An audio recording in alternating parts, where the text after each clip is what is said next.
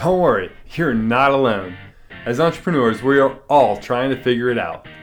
Daniel Galhardo launched Tenkara USA in 2009 and has grown it into the premier brand of Japanese style fly fishing rods through a combination of beautiful branding and aspirational marketing.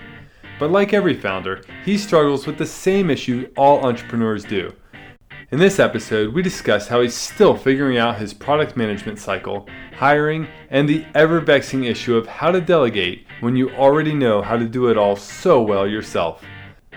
We also discuss how to keep things fresh when your products don't change every year, some of the ways we vet potential employees, and his startup story of finding manufacturers and launching the brand. There's a little bit of everything in this episode, so cast your attention right this way.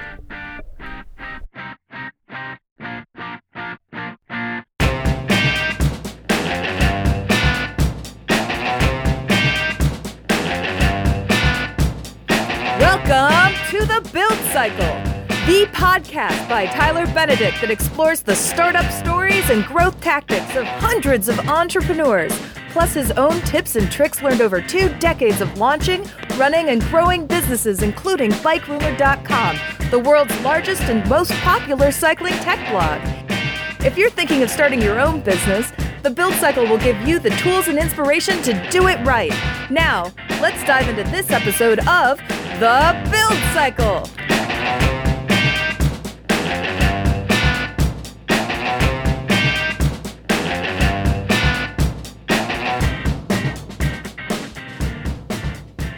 So, Daniel, you started Tenkara USA, which makes fly rods for Tenkara style fishing, which is a Japanese style of fly fishing. Before we dive right into how you started the company, just kind of like real quick, what's the elevator pitch for your company?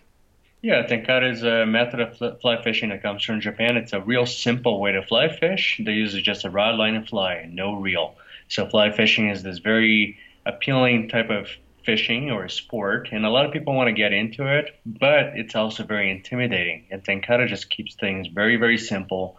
Rods are portable, so it's really good for the bikers out there, for the backpackers, and so forth. And uh, it just gets more people to fly fish. Cool. Yeah, I think there is this romantic notion of just kind of getting out there. And I, honestly, for me, I don't even know if it's so much the fishing, although I like the idea of it and I enjoy doing it. Is it's really just more like the idea of getting out away from everything and kind of letting your mind sort of focus on one thing, but also sort of be free at the same time. And uh, I'm curious, so like, how did you get into this? Yeah, so I mean, I grew up fishing, uh, and I started fly fishing when I was about 14, 15, and uh, and then I had been fly fishing for about 13, 14 years when I discovered Tenkara. Um, I married a Japanese American woman, and when we started talking about visiting her relatives in Japan, uh, I started doing some research, and I learned that in Japan they had this, you know, traditional method of fly fishing that I had never heard about. And when I got to visit Japan, um, you know, I visited the tackle shops and I loved the equipment. You know, the, the clerk showed me a fishing rod, and the fishing rods, they telescope from 20 inches in the collapsed size to about 12 feet in length when it's extended. And when the clerk showed me a rod, I was like, oh man, that's going to be perfect for backpacking. Um, and then he told me I only needed a line and flies to go with it. Uh, so I bought a rod, brought it back and I could not find any information in English about how to do it, you know, the different techniques and so forth.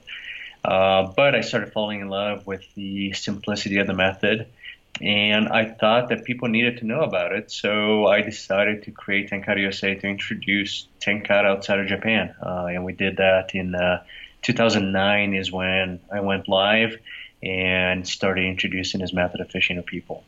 All right, I want to I want to talk about like how you started manufacturing the rods, but mm-hmm. be, be, or the poles. I guess I don't know. I guess do you call it a rod or a pole or what do you call it? We typically call them rods. Okay. Uh, you know, there's a joke that some people say the difference between a pole and a rod is usually about 150 bucks. uh, there's no right or wrong, uh, but I think I, I just like the word rod um, a little bit better. okay, so what what strikes me about what you said, you know, how you got it started into the U.S., like why you started the, a version of it here, is that um, your family, your parents, uh, if I remember right, are not they they don't speak much English, if any, and you guys migrated here with them, or you were born there, came here from um, South America, right? Yeah, actually, my accent is from Brazil. Uh, that's uh, that's what your listeners are going to be hearing. Uh, my parents actually still live in Brazil, so I came here as an exchange student when I was 17 uh, to finish high school. You know, it's something that a lot of people, if they can, they will do, um, mostly to learn English. And I immediately felt very much at home. I lived in California for uh, for my first year, you know, in high school uh, absolutely felt at home and decided to stay for college. So I stayed in California for college for uh, until, until, I finished that. And um, in college, I met my wife, so I stayed here. But my entire family is still in Brazil. They don't speak any English. they are visiting for Christmas, which will be fun, but uh, uh, they're still all down there. Nice.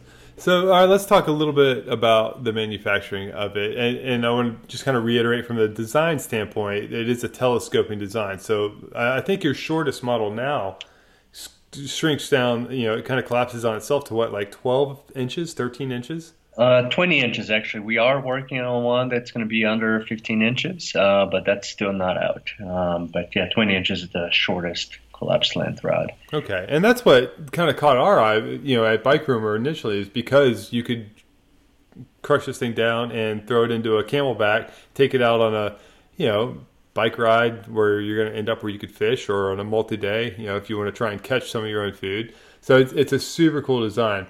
So 2009, I guess, like when did the idea start? Was it had to have been before 2009 if you went live with it? Yeah, um, and uh, and I should mention since you talked about biking and fishing, hashtag bike fishing is becoming a very popular thing. Uh, but yeah, so in 2009 is when we went live, April 2009. But things happened pretty fast. So uh, in uh, let's say August 2008, my wife and I went to Japan. Uh, it was my first visit to Japan, and we backpacked around for a couple of weeks, and then we visit, visited some of her relatives. Uh, and that's where I first saw the rod, August 2008. And I bought a rod, and as soon as I came back from that trip, I started fishing with it. Uh, but interestingly enough, I, um, I think I've written about this. As soon as we landed back from Japan, I um, a couple of friends picked us up at the airport, and they took us out for a brunch. You know, we got back in the morning, and one of the things that I immediately started talking to them about was these telescopic rod, you know, the rods that are used in uh, this method of fishing. And these friends, they were not fly anglers at all. Uh, as a matter of fact, they're mountain bikers and they were climbing partners, but they really didn't get into fishing. But as I started talking about it, they seemed to be very interested uh, because the rods are collapsible. You know, your kit can weigh like five ounces, doesn't really add much uh, to a backpacking trip. And in the middle of the conversation, as soon as I got back from Japan, I kind of jokingly mentioned that, oh, maybe I should start a business with that. and, uh, know, I was the kind of guy that, you know, I went to business school, and that's my background, and I grew up with a lot of entrepreneurs in the family. And I always liked the idea of starting a business. Uh, but up until this point, I've had a lot of different business ideas and most of them were absolutely stupid. You know, uh, most of the business ideas I've had up to that point, it's like I would think for a couple of days, like, oh, this would be really cool if somebody did whatever. And a couple of days later, I would realize this was absolutely a stupid idea, and I should not do anything with that. uh, so this is just the la- latest of the, those ideas, but it kind of stayed with me. You know, like I mentioned that as a joke, but and I, I honestly hadn't even thought about it until the very moment. And then for about I don't know, in the next two weeks, it kept brewing in my head. It's like, man, it's, uh, you know, this would be really good for backpackers. It's going to be good for people that go fishing in streams. Uh, and as I started fishing more with it, I started realizing that I could do it, you know, and, um, and so I kind of set off almost immediately. Within two weeks, I started working on developing a plan, finding manufacturers, um, just really figuring out what it was going to take to start the business. Um, you know, and in the beginning, and I should mention at this point as well, um, the book uh, Four Hour Work Week, you know, had oh, yeah. out for a little while. I think a lot of your listeners will probably know it.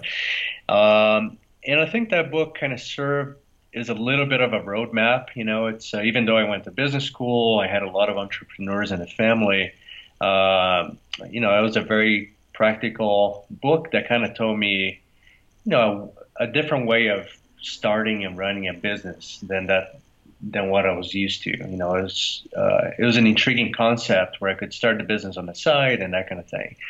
Um, but in any case, I was at this time I was working in international banking. I was working for Wells Fargo in their foreign exchange and international payments division.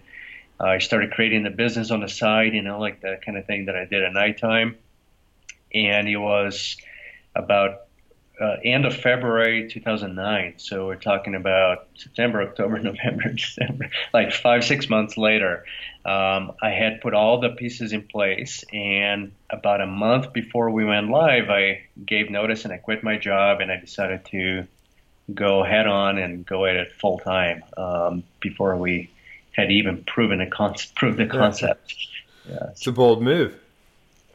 He was, but you know what? I'll tell you. Um, I'll tell you what kind of prompted me to to do that. Uh, at the time, I was you know about 26, I think I was, um, and I didn't have a mortgage, uh, no kids. I still don't have any kids, but no kids.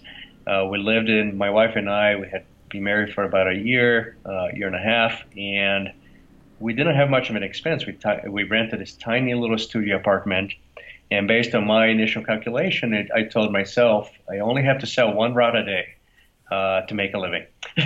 and that number was a very, to me, it was just like it just had a nice ring to it. It seemed to be very attainable. And that allowed me to make the jump and just go for it.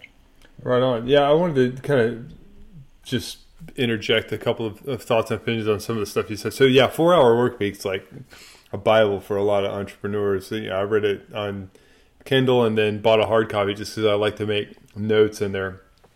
And so I've got I keep it on my bedstand constantly, and I'll just every now and then pick it up and reread a little section. And I, what I like about that book so much is it's it just kind of gets you to think differently. You know, like you said, it shows what you can do, and it you know there's there's some step by step stuff in there to an extent, but it's really for me it's more about just kind of getting your head in a different space and letting you think, well, what if? And mm-hmm. yeah. Um, Absolutely, and it's uh, and I should say, I mean, I've been doing this for close to nine years now. The four-hour work week is a very alluring title, but it's absolutely elusive. It does not oh, yeah. work that way, but but it is a different way of thinking about you know processes and um, you know how to think in terms of creating a business that's scalable and that type of thing. Yeah. Well, you know, when you're excited about something, though, it's like you want to do more than four hours. You know, like I find with my businesses I've got going on, like I don't mind putting in the time because it's fun and it's exciting to me. It's that you know the the building of something and and it's got kind of leads into the other thing I was going to say is you know you you mentioned you had a lot of ideas and, and I've got so many ideas. I've got notebooks filled of just like you know ideas and I think what what like what you said, you know, it, you think about it for a couple days, you're excited about it for a couple days, and then it's kind of like, eh, you know, it sort of mm-hmm. falls off. And uh, it's those ideas that stick with you, and you can't get to sleep at night. And you know, two weeks later, you're still thinking about it. Like mm-hmm. those are the ones that are worth exploring a little bit further. And what I've, I, I think the flip side of that is, you know, you got to look at some projects and say, okay, yeah, like the challenge could be figuring out how to do it but the second question should always be, should I do it? You know, like just because I can, maybe mm-hmm. maybe I don't need to. It's just sort of this intellectual challenge and let it stay at that. Because you know, especially in the bike space, we've seen a lot of products that uh, they seem almost more like they were done because they were engineering challenges rather than a real good idea that solved the problem for people. So absolutely. Just mm-hmm. sort of a, a, side rant there because it's it's important. Like we don't need more stuff in this world just because. So, um, yeah. So uh, you answered one of my questions, which was what were you doing before this? And, and you mentioned banking, which I can imagine was probably a joy to get out of. it was, yeah. Especially around that time. Um, yeah. So you know, fast forward to to uh, the getting it actually produced. Like, how did you find your manufacturing partners? How did you do the design? Like, how did you know you know the the tensile strength or whatever the flexing strength of these rods what would it need to be and how the materials would do that like it sounds like there's a lot of engineering to go into something mm-hmm. and like where did you start definitely um, yeah so i don't have an engineering background at all um, but i have you know a lot of fishing experience i grew up fishing and I should mention, as a kid, I used rods that are not vastly different from the ones you know used in Tenkara. I mean, they're telescopic and that type of thing. There's some pretty strong differences, but I, you know, it was not completely foreign to me. This kind of uh, fishing rods.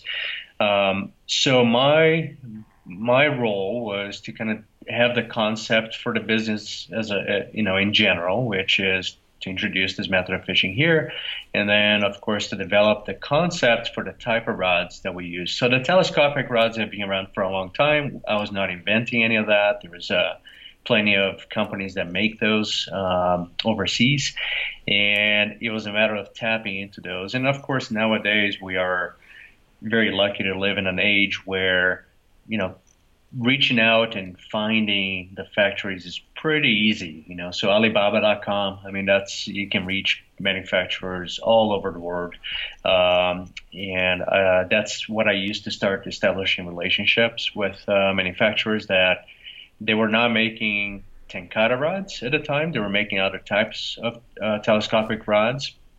Uh, but I started reaching out to uh, several di- different manufacturers. There's roughly about 30 manufacturers that I started relationships with um, in order to essentially eventually narrow it down to three. Uh, so you know we get 30 manufacturers that I you know I got samples from um, that I developed prototypes with. Uh, but after you know that kind of gave me the opportunity to see who had some really good rods, you know, good good starting points for us to work with you know which ones were very responsive, which ones had good eye, eye to detail, like quality control. Um, and then once I've narrowed it down to three uh, factors that could help us make the make the rods, we started delving into the concepts that I had in mind. Uh, and I thought three was an important number um, because of redundancies. And you know, if one of the the last thing you want to do as a business is put every single thing, like all your eggs in one basket, rely on one manufacturer who you don't know what their situation is. So if if one of the manufacturers goes out of business, uh, you don't want to be out. So I started working with three manufacturers for the rods, and then found other companies to help make the other components. The lines, you know, they were made here in the states. There's, you know, a lot of them are still made in the states. Uh, and then I started trying to find who could make the flies for us, and the flies are actually tied in Kenya. Uh, that's one of the centers of fly tying. So it's a very international business uh, business in, in scope, um, and that definitely was a lot of work. It was uh, long hours spent, you know, communicating and that kind of thing. And he helped as well that I, you know, it was not too long before that I had been living in China for a few months. Um, so I studied abroad in China for several months, and when I started developing those relationships with the manufacturers, is also very helpful to be able to communicate with them in Chinese, which now I forget uh, most of it, and uh, you know we're kind of getting on the same page on most things. But in the beginning, it was very helpful as well. Yeah. So when you started out and you contacted these thirty manufacturers, you know, like what did they want to see from you? Because I would just think mm-hmm. if I were a manufacturer and some, you know, kid called me up and said, "Hey, I need some samples of rods. We're, I'm starting a company." I'd be like, "Yeah, oh yeah, absolutely." So I should say 30 is the number that I was able to establish communications with, but it was a lot of uh, a lot more, um, you know, manufacturers that I probably tried to communicate with. You know, I, I, I don't know how many, but there's a lot of um, emails that didn't get a reply for sure. But I think the the main thing was explaining the vision. You know, so having a clear vision for what I was trying to do, and communicating that clearly and simply, uh, and getting them on board. So, um, you know, I ended up working.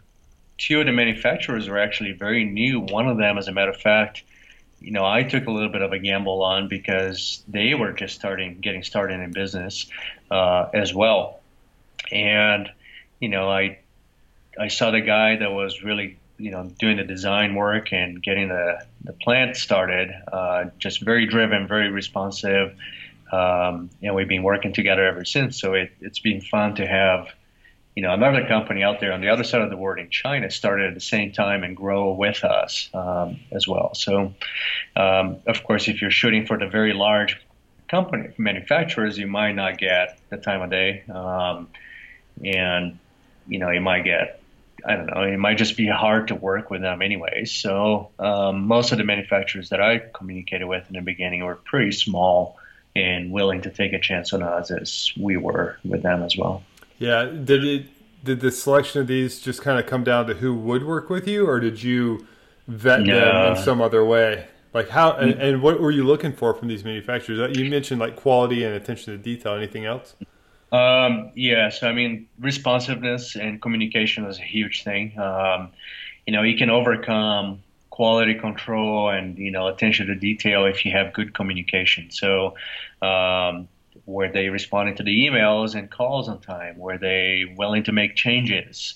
Um, you know, were they uh, willing to embrace kind of like your vision or or were they saying that hey this is not possible um, you know so we've had you know like out of those 30 i mean i think all of them were willing to work with us if we had wanted uh, to but you know several of them i had to cut as soon as I got the first samples, like, you know, this is shit. It's uh, sorry, uh, but you know, so a lot of them I had to cut in the beginning, and then there were some that you know really wanted to work with us, but I didn't think they were ready to, you know, make things the way that we needed to, to make them. So, um, yeah, so there's definitely some criteria, but I would imagine out of those, communication was probably the biggest one. Um, so I know ahead of time you mentioned you didn't really want to talk like sales numbers and, and, and profits, all that, but I am kind of curious, like, you know, what are some of the, when you're starting out, like what was the minimum order size and how did you mm-hmm. fund the launch of the company? Yeah, so uh, self-funded completely, um, and we placed the initial rod, uh, rod order for about 100 rods from each of the manufacturers, a little bit more from one of them, uh, just because we it was our main concept. So. Uh, not a whole lot of rods, uh, you know, 100 uh, to get started with. I mean, it was a gamble. It was most of the savings that I had at the time, uh, uh, but I knew I could fall back onto getting another job if it didn't work and that kind of thing. Um, so yeah, pretty small uh, start, and then we just kind of went from there. We actually became profitable in about three months. Um, you know, um, didn't take very long to sell through the first uh, batch of rods and get new ones produced and that kind of thing, and then we just have grown based on our profits ever since. Did you that first run were they all the same style of rod, or did you launch with a few different versions and sizes?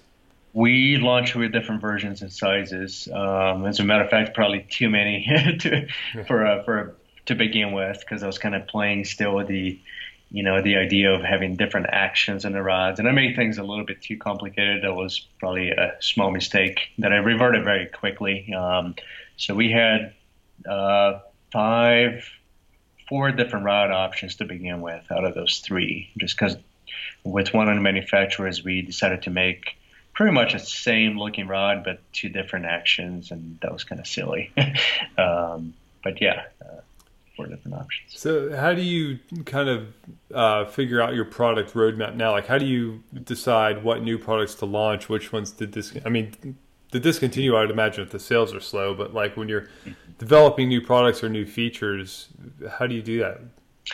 Yeah, so we are a little bit of a unique company. Uh, driven by my personal desires and philosophies in terms of uh, we don't really chase the product cycle. We are very different. I don't think I can't think of any other example, at least in the fly fishing industry, um, that does things that way. But uh, the last rod that we have um, released was about three years ago, and our dealers kind of hate us for that because they, you know, like they're so used to chasing a product cycle and releasing a new rod every year and that kind of thing. So we, you know, to begin with, I mentioned Tenkara is this simple method of fly fishing. That's a big part of the the appeal of the method.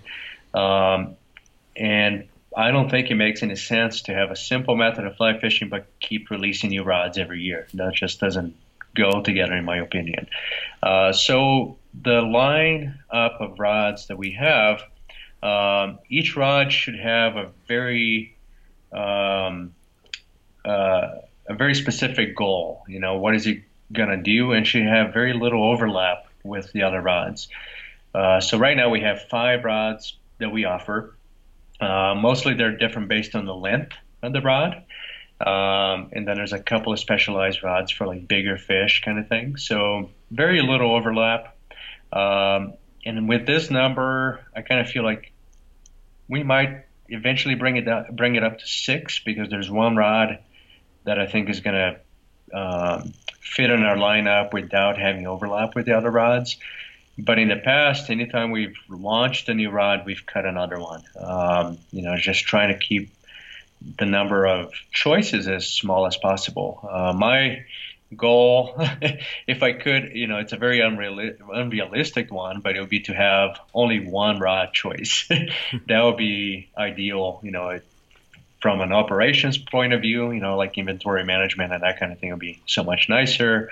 But then from a customer point of view, you know, like the decision making, it's not as confusing and intimidating, overwhelming. Um, yeah, so we, we don't chase that product cycle. I mean, we probably should. I'm sure we lose a lot of sales because we don't have a new rod every year, especially now that we are seeing more competitors. Um, I, am starting to see more and more why companies do that, why they have to release a new product every year. But the last couple of rounds that we released, I mean, we kicked it out of the ballpark, and they're really good. And I just have a hard time seeing, you know, what else to bring on. And it's kind of a silly thing. Um, but that's just how I run the company right now. Yeah, I feel like maybe special editions, you know, or limited edition colors, or something mm-hmm. tied to a charity, you know, just those kinds mm-hmm. of things. Because I would guess it's are these collectors items as well? To an extent like people kind of like having totally different yeah. versions of the same thing? Yeah absolutely. And, and, to be fair we are kind of starting to change our strategy a little bit. So you know a little background on, on what informed that kind of product management uh, decision uh, if you will. Uh, for the first three years in business we had no competitors you know and then very slowly kind of competitors started appearing. Um, and when you do have a competitor, it kind of puts the flames under your feet to kind of innovate. And we have done a really a couple of very unique concepts on our last couple of rods that nobody is able to emulate, and we have intellectual property uh, taken on those. Uh, but yeah, at this point, we're starting to put on product management, you know, hat again, product development hat, and that's why we have a, a new rod that's in the works for the next couple of months. Um, but absolutely, like you know, special editions would be very, very popular way to go. Uh, the rods tend to become collector items, as you say. Uh, we do have a couple of rods uh, that we've released in the past that people really want, and that's one of the new rods is going to be based on that idea. So there's a lot of different ways to approach it. Um, you know, it's uh, to me that's the thing that I'm personally, uh, as a CEO, struggling the most with uh, at the moment is how to put a good product management strategy in place where I'm not losing my mind, you know, managing product inventory and you know all the stuff that comes when a new rod is released. Uh, and I'm currently working on trying to figure that piece out, or you know, see if I'm going to bring somebody on board to take on that uh, that part of the uh, the work and so forth. So it's that's what I'm actively working on right now. Yeah, that's funny because it kind of answers one of my my newer questions that I want to start asking everybody is you know is there an operational challenge that keeps you up at night? Oh yeah. It, it sounds like maybe that's it, but is there is there something else about running the company that you just really struggling to figure out or? Um, that one is definitely the biggest one. I mean, that's uh, you know, and it's been going on for a little bit longer than I than I'm proud to admit. You know, I, I think I've been struggling with our uh, product management for you know like a year and a half uh, or so, and it's something that as a company we know we have to get better at. You know, in terms of forecasting and uh, ordering the product and just managing all the stuff that goes with the existing product, so that we also start having the capability to release new products without being scared of breaking everything. So it's um, that is by far the biggest challenge that we have. And then in terms of marketing, I think we have a little bit of challenges with confusion in the marketplace um, that we're trying to address as well. You know, like when one of our competitors has a very generic name, uh, Tenkara Rod Company, but we are the original Tenkara Rod Company, so we're trying to figure out how to uh, stand out because you know we're the first ones here, and um, just trying to get we're getting attacked from all sides. So that's a, um, a, challenge that we're facing right now too. Can you not trademark tenkara because it's a style or like how are exactly. they allowed to have such a similar name?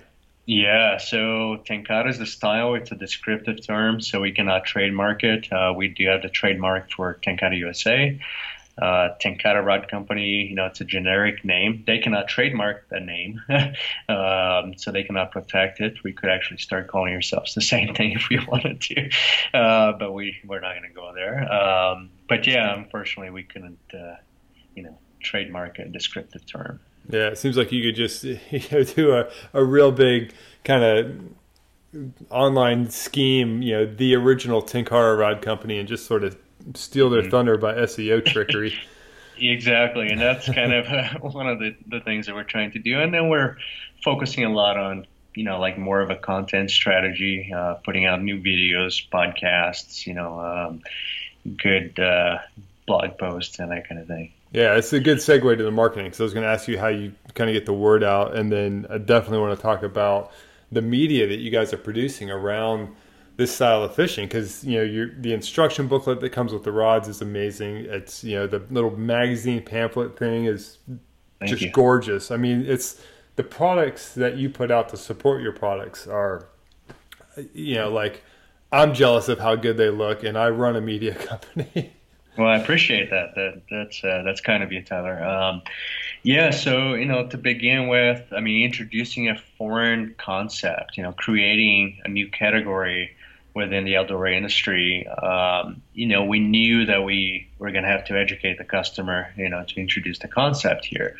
Um, so we started releasing videos to begin with, a lot of videos, a lot of writing, you know, uh, mostly through our blog at a time. Um, and then we just kind of kept that up and kept trying to put more information that would educate people uh, about the method of fishing. And I often take you know, like oftentimes I like to take a, an approach of, you know, trying to create something fun and beautiful um, without oftentimes without thinking too much about the costs, you know, and the mm-hmm. return on investment. It's like the little booklet. It's like, oh man, we got to create some booklet that people people can take home and read, and you know, it might look even good in a little coffee table. Um, and it's you know I didn't think about returns on investment on that, but it's definitely paid off because a lot of people keep it and they pass it around and that kind of thing. Um, and then we tried a magazine for uh, three years. We have a book, so it, always trying to create something unique um, and just fun for for our customers. Yeah. Do you use these to specifically I- explain why your products are like? You know better than the competition in some way or is it really just kind of more about like making people aware of the activity and then hopefully they'll circle back to buying your rods versus a competitor?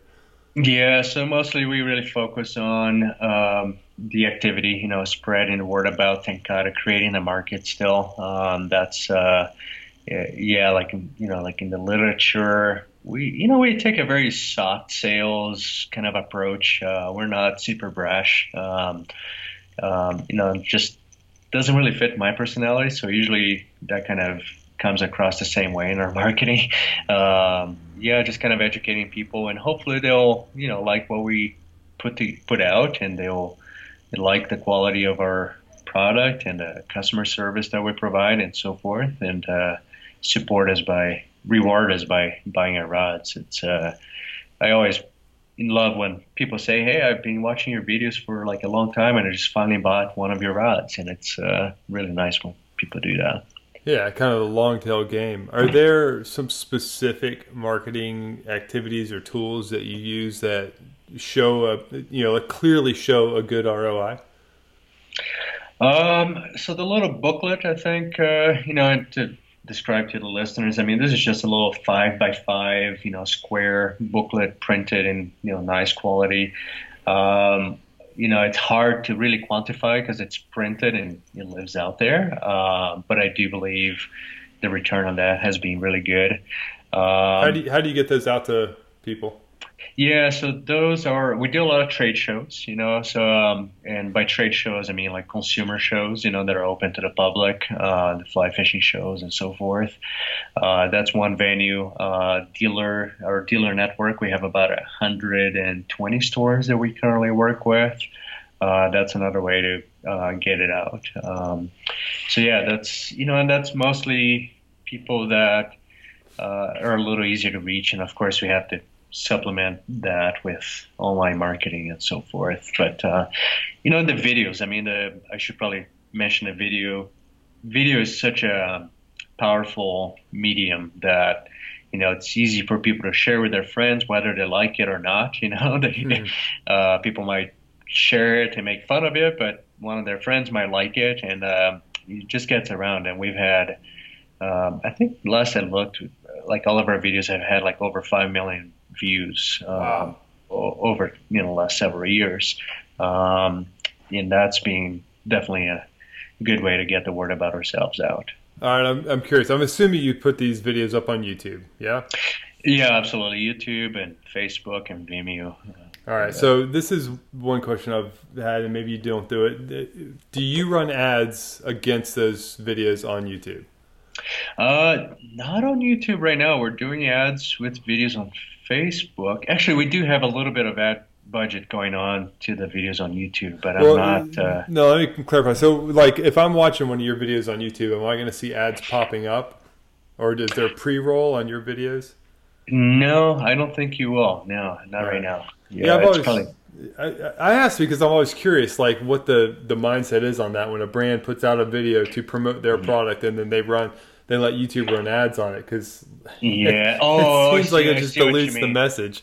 Oh so, yeah, I see what you mean, like the monetization that some brands. Yeah, we don't yeah. do any of that. That's for sure. Um, but with five yeah. million views, like you'd actually be making some decent money, I guess. I mean, I don't know what your revenue I, is, so I don't know if it'd move the needle, but most I, I people have, would. I have yeah. thought about it. Yeah, it's uh, you know from the beginning, it's like I'm not gonna run other companies' ads on our videos, you know, because you're right, it absolutely would dilute the message, would distract the customer, you know, maybe take it away from our, you know, our work. Right. Um, but I have thought about it recently. Like our first video, it was a, it was actually almost a year ago. The first video that I put out on YouTube hit a million views. And I was like, man, I should have totally like ran ads on that. I don't know how much money would have come from that, but uh, who knows if, if you would have distracted people or not. yeah. Right. So I want to jump back to the sales. The, the, first sales that you did when you got those first batches in was that how were you doing that? Did you already have retail contracts lined up? Were you going door to door trying to get stores to carry it, direct to consumer? Uh, no. So we in the beginning uh, we did really well with uh, PR essentially. You know, so this is a pretty much the only really new thing in the fly fishing industry. Um, you know, like one of the magazines that covered us at the time said this is the only new thing in fly fishing in about 30 years, you know, since the introduction of Spey fishing, which is this Scottish method of fishing, if you will. Um, so the fly fishing industry was craving a little bit of content in that sense, I think. Um, and it was interesting. I mean, I had a there's a lot of buzz going on before we went live, and the word started getting around that we were gonna launch. And this is way before Kickstarter, way before any of the stuff that would allow you to pre-launch, you know, a brand. Um, but the word was getting around in like forums, and the word of mouth, you know, uh, was getting around.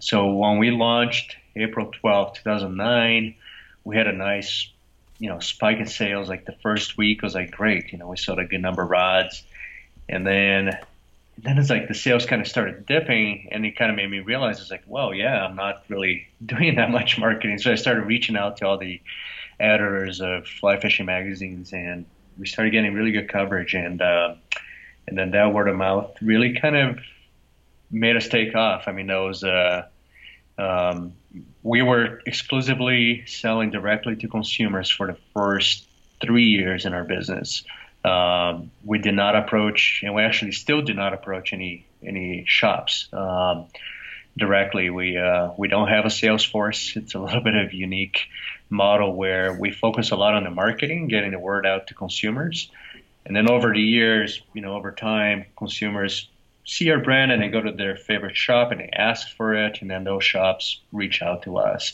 Uh, but we don't do any proactive sales um, right now, actually. What are some of the retail chains that we might have heard of that carry your product? Um, so LL Bean carries our rods, uh, Orvis, Backcountry.com. Uh, you know, so those are like the national ones, uh, and then we have um, and then we have two kind of groups of shops. Um, right now, for the most part, we work with fly shops, you know, fly fishing sh- uh, stores, and we're starting to get more and more into you know outdoor specialty uh, stores like the climbing shop, the backpacking kind of store um, that don't traditionally carry any fishing gear. Uh, you know, it's it's there for for the backpacker, the climber who's going to go on a trip, and they all of a sudden they realize that hey, you know, there's going to be water there, and it would be fun to fish. So they buy rods to those customers, and those are actually some of our best shops in the country right now. Um, the ones that have traditionally not carried any fishing gear. Nice. The when you started, was your pricing kind of similar to what it is now, or, or were you pricing around a direct to consumer model? No, no, pretty much uh, same same pricing. We've had very few changes in pricing. Uh, pricing's been um, the same since we launched, and and we try to keep a mix. Um, I I really aim to have about 70% of our sales still going direct to consumer. Um, you know, we do a really good job at connecting directly with people who are interested um, in going out and fly fishing. Um, and then the 30%, as our sales kind of grow, we start taking on new shops, but always aiming to keep that kind of ratio um, for our business. Was there any weirdness of like with the pricing thing when you started selling to shops? Like, did you have the margin or did you have to take a, uh, a pretty big hit? Uh, we took a hit. I mean, we do have the margin, you know, to support it. Um, you know, like that was part of the plan to begin with. Uh, you know, eventually we're gonna sell to shops as well, I'm sure. So we did build in the uh, the margin to support that. But it's but it's definitely you know a big hit. I mean, it is. Um, you know, it's kind of amazing uh, what a difference that makes. Uh, of course, you know, selling to consumers directly is.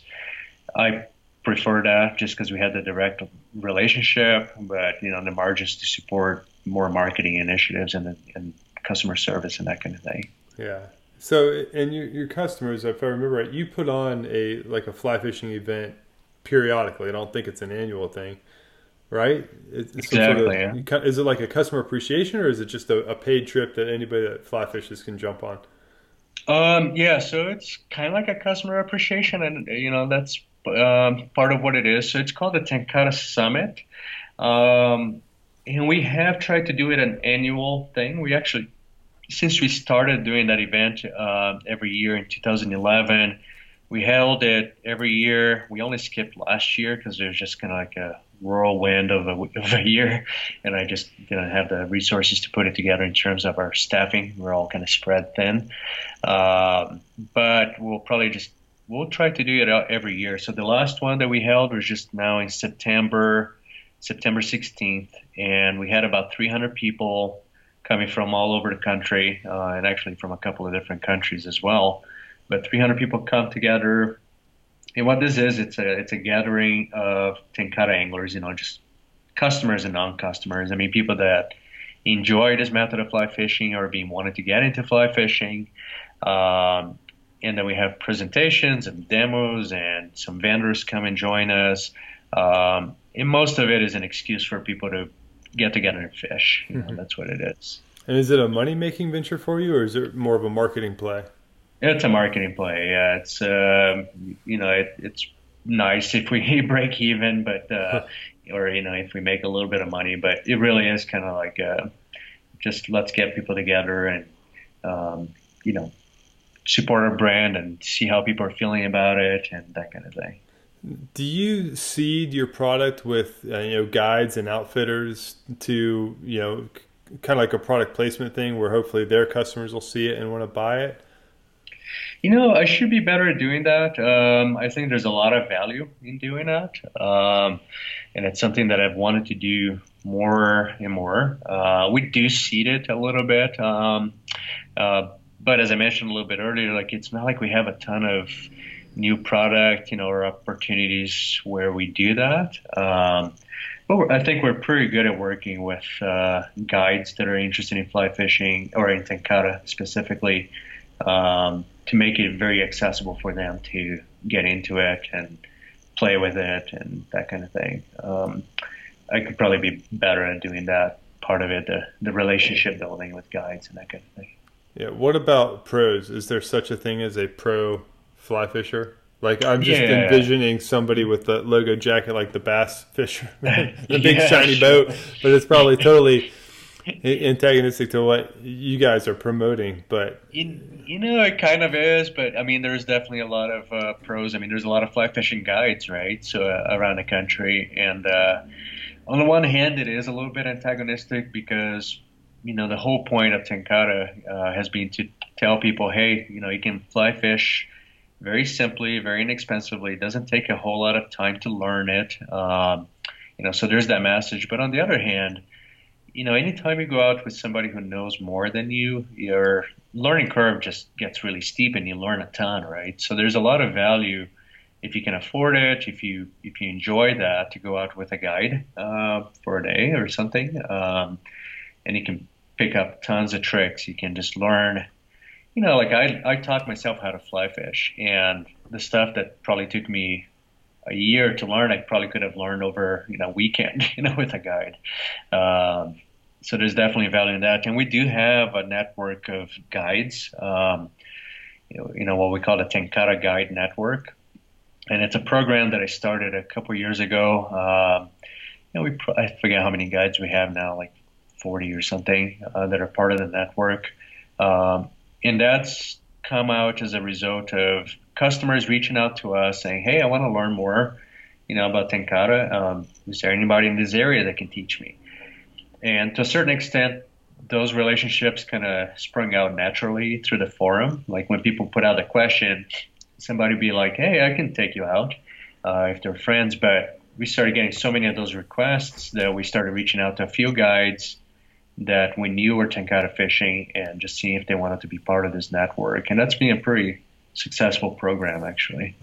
Um, just a, you know, it's a win-win. I mean, it's uh, those guides are spreading the word about tenkara. Uh, we are referring clients to them. So, uh, and then a customer gets to meet somebody who knows their stuff. Is there a place in your business where you'd like to be more efficient or productive? Yeah, uh, I think definitely going back to that product management, you know, which is top of my mind right now. Um, I mean, that's as a company, you know, as a company, not myself uh, personally. I think my, you know, uh, where I would like to become more efficient at, and I was just having this conversation with one of my staff. Uh, you know, one of my goals for this next year is to become very prolific with uh, content creation um, I enjoy it. You know, I enjoy creating videos and doing a podcast, uh, doing some writing. I enjoy those, you know, the creative part of it a lot.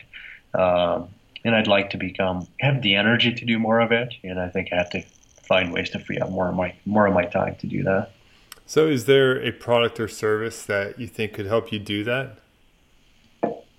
Um, a product or service that can help me do that. It, you know, it's it's tricky to to know. So it, in the past, you know, since I've started, you know, especially as I mentioned, the four-hour work week model, I started a company always looking at what service, what outside services, products, and people, you know, can help us grow the business in a scalable way. So our our current staff, you know, like internal staff, is pretty small team, like six core people. Uh, and I've always kind of like outsourced different functions, you know. So we have a firm doing the online marketing for us, and we have another company doing fulfillment. You know, we have a warehouse close to my home here, but uh, we don't manage our own shipping of product. I don't want to do that. You know, so there's all these outside services and products that can definitely help, but more and more, I think I've been seeing the uh, I think the value in having like internal resources that are trained and committed and devoted uh, to the mission. Um, so I'm kind of starting to think that it's like not so much products and services from outside as much as the need to develop the internal human resources. Um, and I might be completely wrong on that. You know, maybe the four-hour work week is the way to go. I like the idea of a remote team. Actually, most of our all of our team is entirely remote in different parts of the country. Um, you know, we have somebody in California, somebody in Montana. Um, right now, it's pretty much myself here in Boulder, and then one person helps me part time. Um, but I think the having a you know like an internal team in the same place, there's a lot of value to that. Yeah. For right now, with your current setup and everyone remote, what kind of tools do you guys use to kind of communicate and build some sort of corporate culture? Yeah, you know, I I I think I'm not very good at that part of it. Uh, you know, to uh, to develop that. I mean, we we're very like-minded people that get along really well and seem to get on the page on the same page very quickly. Um, so I've been very fortunate to find really good people uh, to work with, and we communicate primarily just you know emails, and we trade.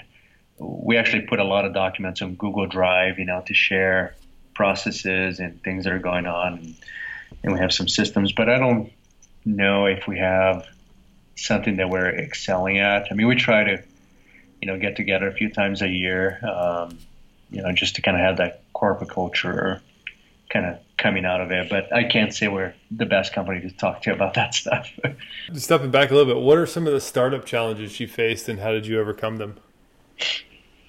Um, yeah, I think you know, I think it's kind of funny. Like you know, I'm laughing at, laughing at myself a little bit when I when I think about that question because I kind of feel like the some of the startup challenges are the same as the challenges that we have right now in terms of getting on top of managing product cycles and that kind of thing.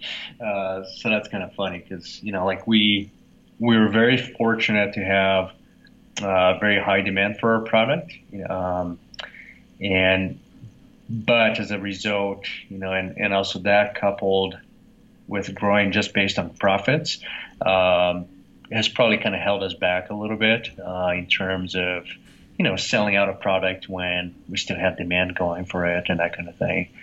Um, and I think myself too, like personally as an entrepreneur who likes to do a lot of things, um, I think I've constantly, like especially in the beginning, but still to this day, I'm um, always a bottleneck in a lot of things, and I'm always trying to remove myself as the bottleneck. Uh, but that's definitely a challenge that we face. What what are you bottleneck in particular? Like, if you could delegate something mm-hmm. big tomorrow, what would it be?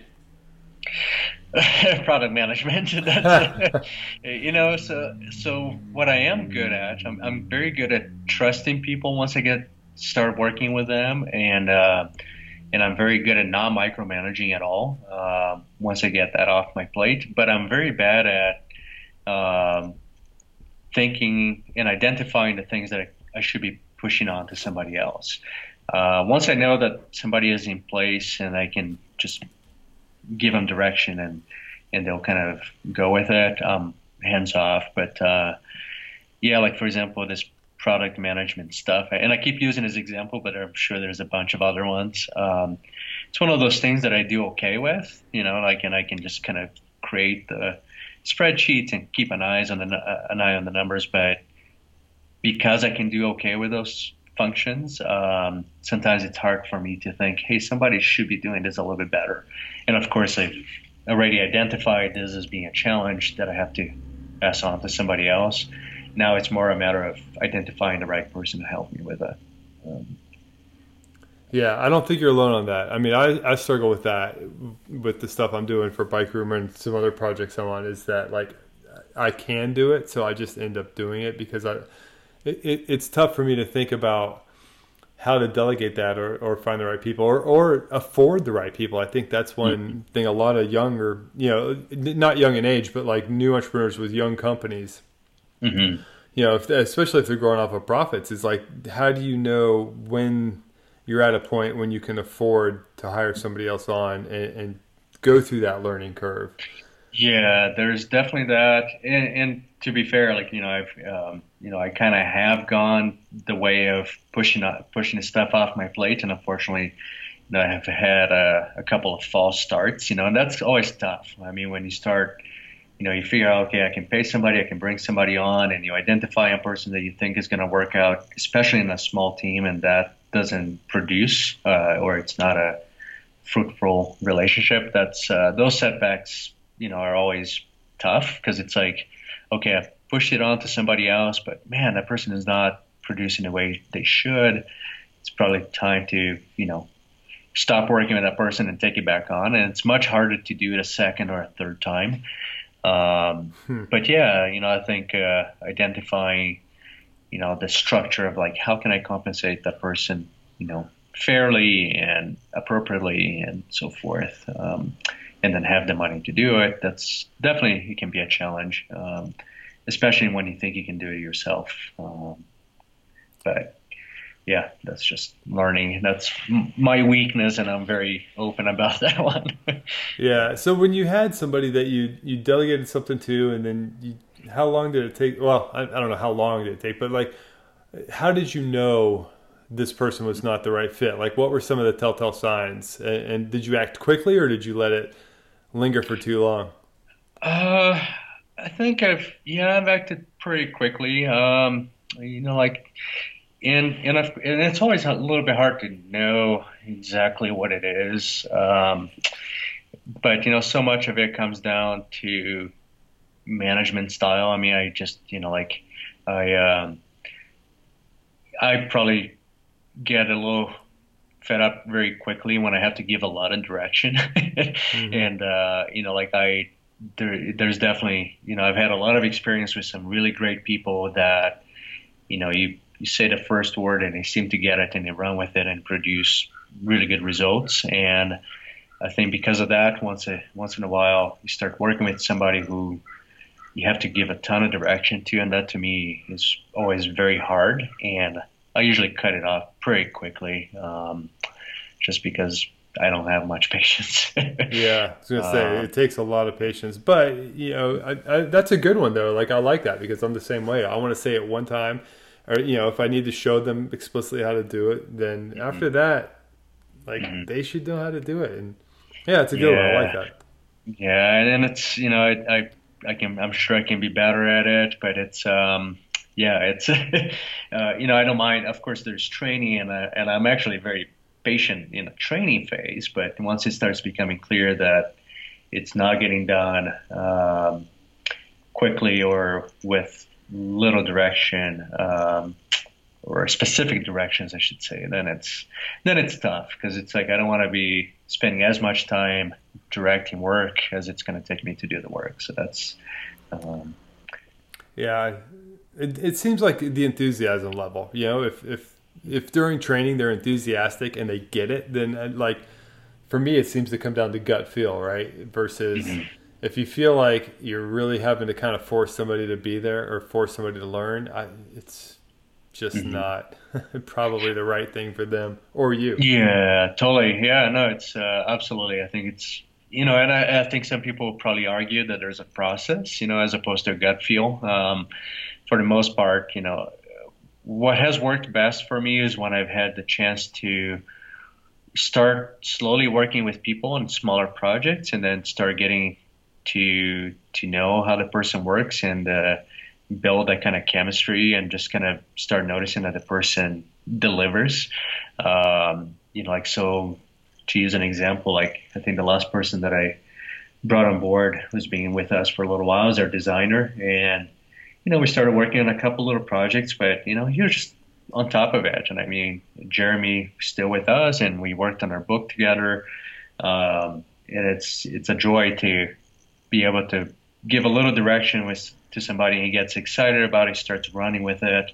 Um, you know, that's always fun. So I think working with somebody like that is it's ideal. But of course, that's not always feasible because you have to oftentimes bring somebody on full time. You know, to have their time.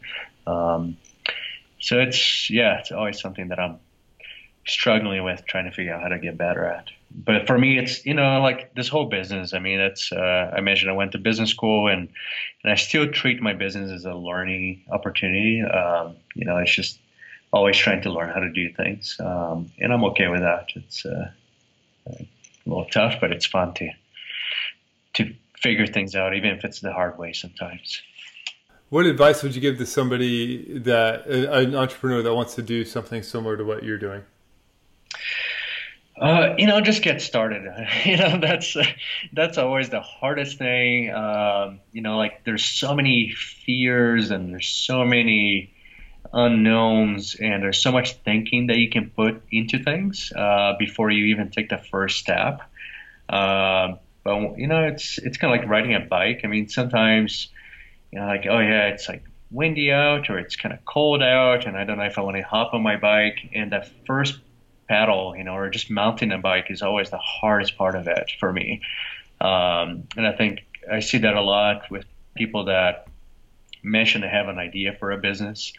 Um, and you're not going to know what it is until or how it's going to go until you take the first step. Um, and I think that holds a lot of us back. You know, like we think of something that would be cool, um, and then we just don't do anything on it. Um, but just take the first step and start seeing where it takes you, and do it for fun. You know, that's uh, that helps a lot. uh, I like it. That's a great note to wrap up on. So thanks a ton for your time, Daniel. I appreciate it. It's awesome talking to you. Yeah, thanks so much for uh, for having a chance to talk to you about it and continue the good work. I really enjoy listening to your podcast.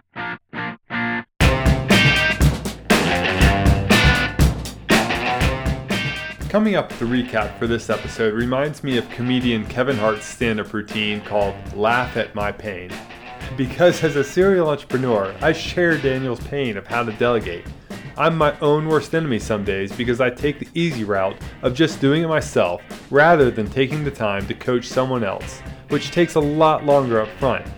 The problem is, I end up doing the same things over and over and over again ultimately using up way more precious hours than if I'd simply trained someone well. Part of our fear of delegating comes from the risk of going through all that training and then not having that person work out. Then we have to start all over again, which to many of us just feels like wasting time, which is the most excruciating type of pain. So, you could think of it like potty training your kids. It takes time, but you certainly don't want to be doing that for them for the rest of your life, right? Which is why it's important to find the right person to begin with, so you only have to do it once. Kind of like leaving a review of the build cycle on your podcast player. You only need to do it once, but it helps me grow this thing for years to come and keep getting better guests for you. Could you hit that subscribe button real quick and leave me a rating and review? Thanks. Here's hoping you caught something you can use to grow your business. Until next time, keep building.